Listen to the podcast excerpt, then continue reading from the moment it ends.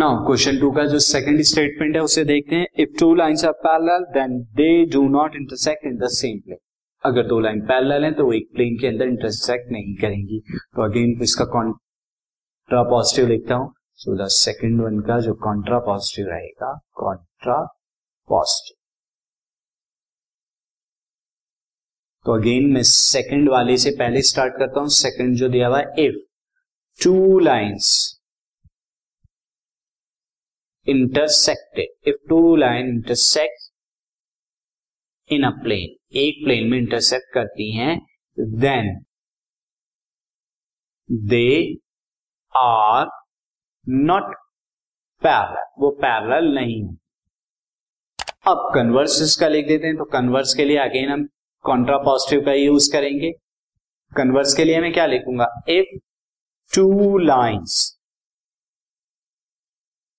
two line do not do not intersect यहाँ इसका negative लिख दूँगा फ़र्स्ट वाले का। Intersect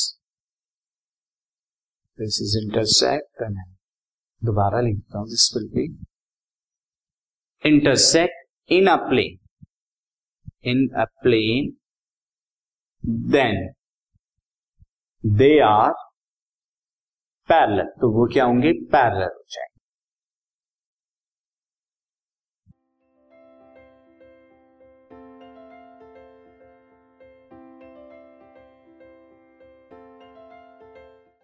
This podcast is brought you by Hubhopper शिक्षा अभियान अगर आपको ये पॉडकास्ट पसंद आया तो प्लीज़ लाइक शेयर और सब्सक्राइब करें और वीडियो क्लासेस के लिए शिक्षा अभियान के यूट्यूब चैनल पर जाएँ।